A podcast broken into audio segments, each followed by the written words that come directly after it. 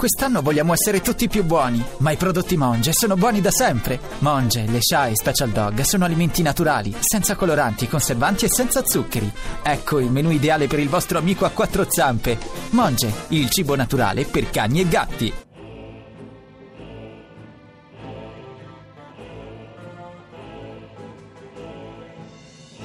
Pezzi da 90.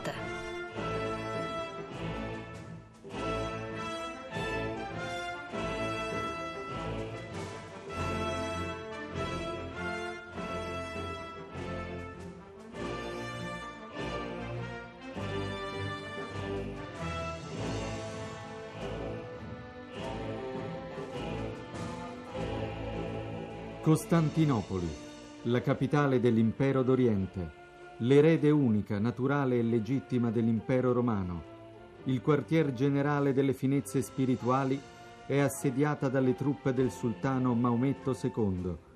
Dalle rive del Bosforo parte un appello all'Occidente. Venite in soccorso di questa città cristiana.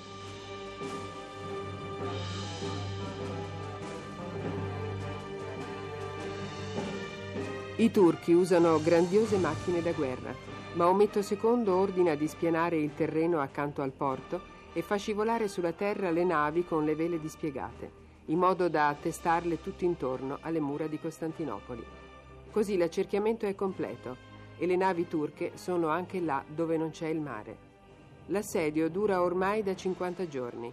Intanto da Roma e dalle altre capitali europee giungono risposte flebili l'Occidente resta diviso.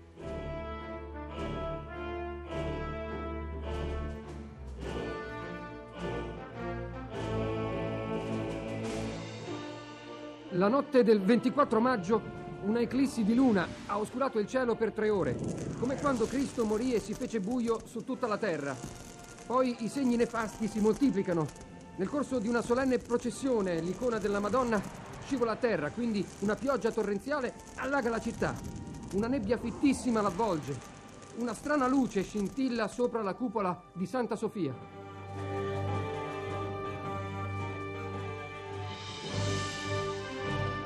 Gli abitanti di Costantinopoli ormai sperano solo che arrivino in tempo gli altri cristiani, gli occidentali. Si favoleggia di navi da guerra inviate da Roma. Attesa vana.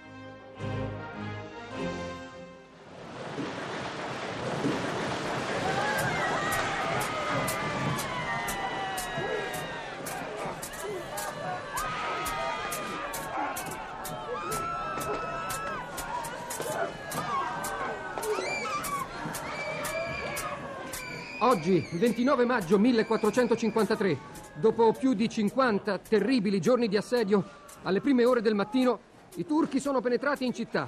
L'imperatore Costantino XII è morto combattendo. Il sangue scorre per le strade come avesse piovuto, dice un testimone oculare. I saccheggi si moltiplicano e così le uccisioni. I pianti, i pianti risuonano tra le mura della città, sempre più terribili.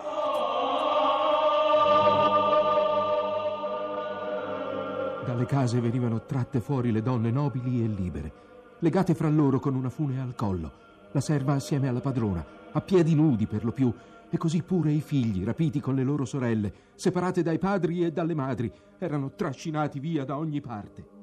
La chiesa di Santa Sofia, quel sacro luogo che è chiamato il paradiso terrestre, il secondo firmamento, il veicolo dei cherubini, il trono della gloria di Dio, è spogliato dalle ricchezze di secoli. Qui a Santa Sofia buttano giù e fanno a pezzi tutte le statue, tutte le icone e tutte le immagini di Cristo, dei santi e delle sante, compiendo ogni sorta di nefandezze.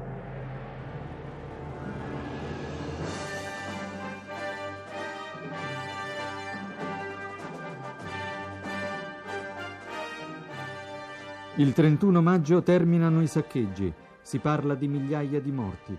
Qualcuno si spinge alla cifra di 40.000 vittime e di 60.000 prigionieri. Si tratta evidentemente di esagerazioni perché tutti gli abitanti della città non raggiungerebbero quel totale. Ma le testimonianze enfatizzate, come quella che stiamo per ascoltare, vogliono esprimere l'imponenza della strage. una strage che sembra svuotare quella metropoli che era stata chiamata la seconda Roma. Non lasciarono in vita un solo abitante all'interno della città. Non latino, non greco, non armeno, non ebreo, non qualsiasi altro. La città di Costantinopoli è morta. E ora non c'è più in essa alcun segno di vita.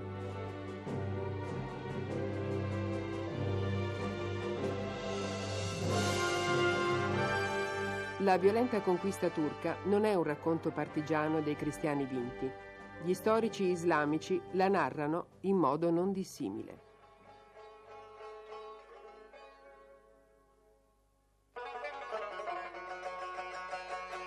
Quando per il favore divino la fortezza fu espugnata, il nemico perdette ogni forza e fu incapace di reagire. Il popolo dei fedeli non incontrò più ostacoli e pose mano al saccheggio in piena sicurezza. Trassero fuori da tutti i palazzi, che uguagliavano il palazzo di Salomone e si avvicinavano alla sfera del cielo, trassero nelle strade, strappandole dai letti d'oro, dalle tende tempestate di pietre preziose, le beltà greche, franche, russe, ungheresi, cinesi.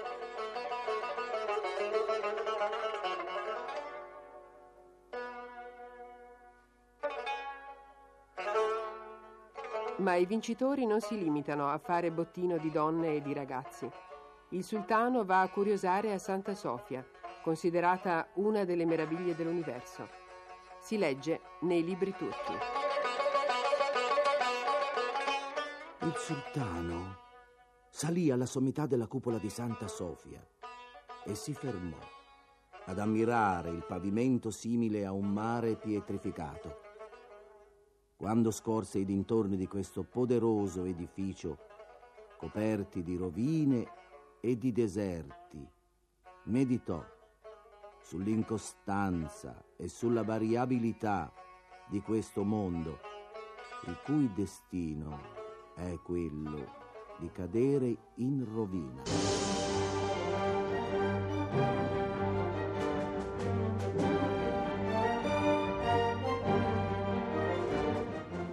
La seconda Roma è crollata. Alcune reliquie di quella civiltà finiscono nella Roma sul Tevere, trasportate da monaci e sapienti approdati qua giù. Ma i turchi avanzano, si avvicinano progressivamente alle coste italiane.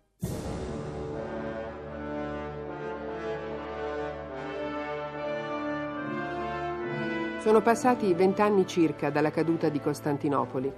La cristianità è accerchiata, ma nel suo cuore, a Roma, si pensa ad altro.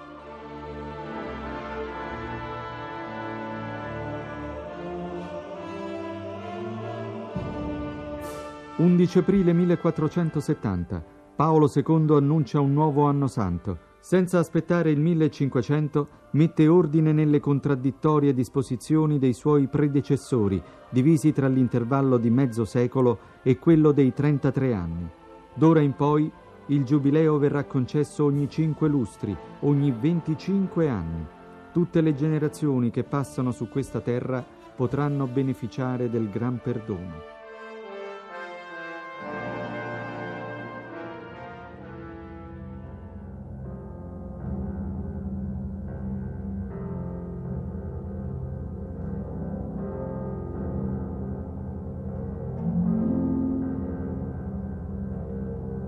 Paolo II è morto senza vedere il suo giubileo. Gli succede il francescano Francisco della Rovere, che prende il nome di Sisto IV. Il nuovo Papa viene da una famiglia umile, originaria della Liguria. Ed è proprio l'umile nascita a spingerlo verso soluzioni audaci.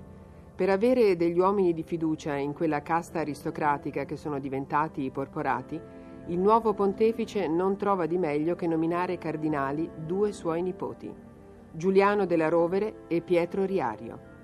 In nome della politica, il nepotismo non salva più neppure le apparenze.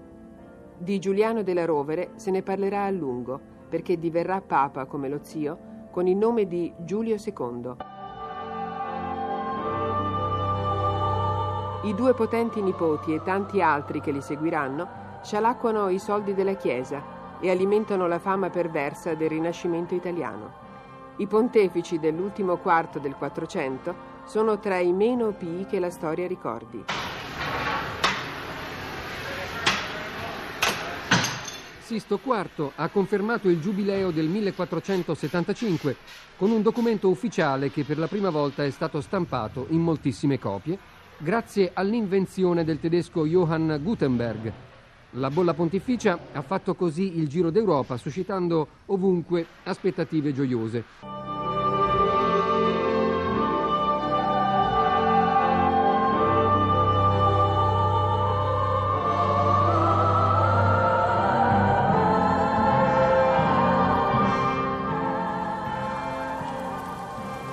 A Ponte Milvio i gruppi di Romei che giungono dal nord si incolonnano in processione per la via Flaminia.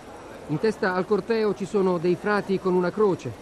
Vediamo che i pellegrini tengono tra le mani dei fogli che in molti leggono attentamente.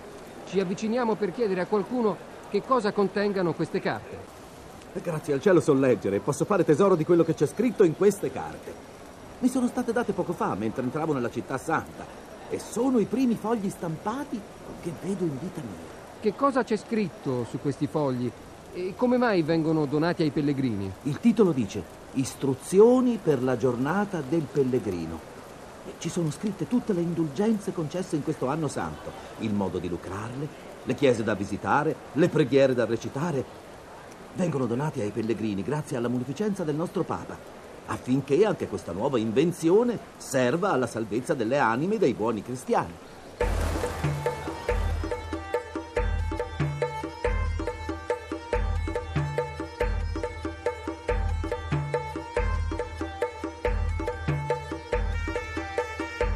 E il Tevere si gonfia a dismisura e a metà novembre stravita.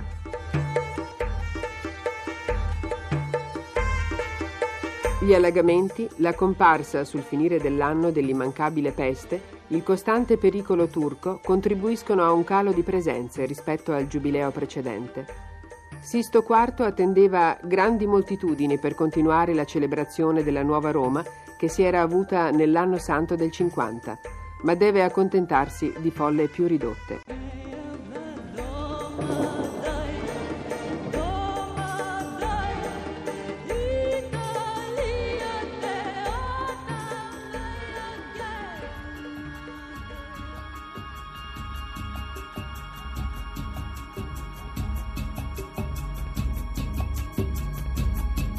pezzi da 90.rai.it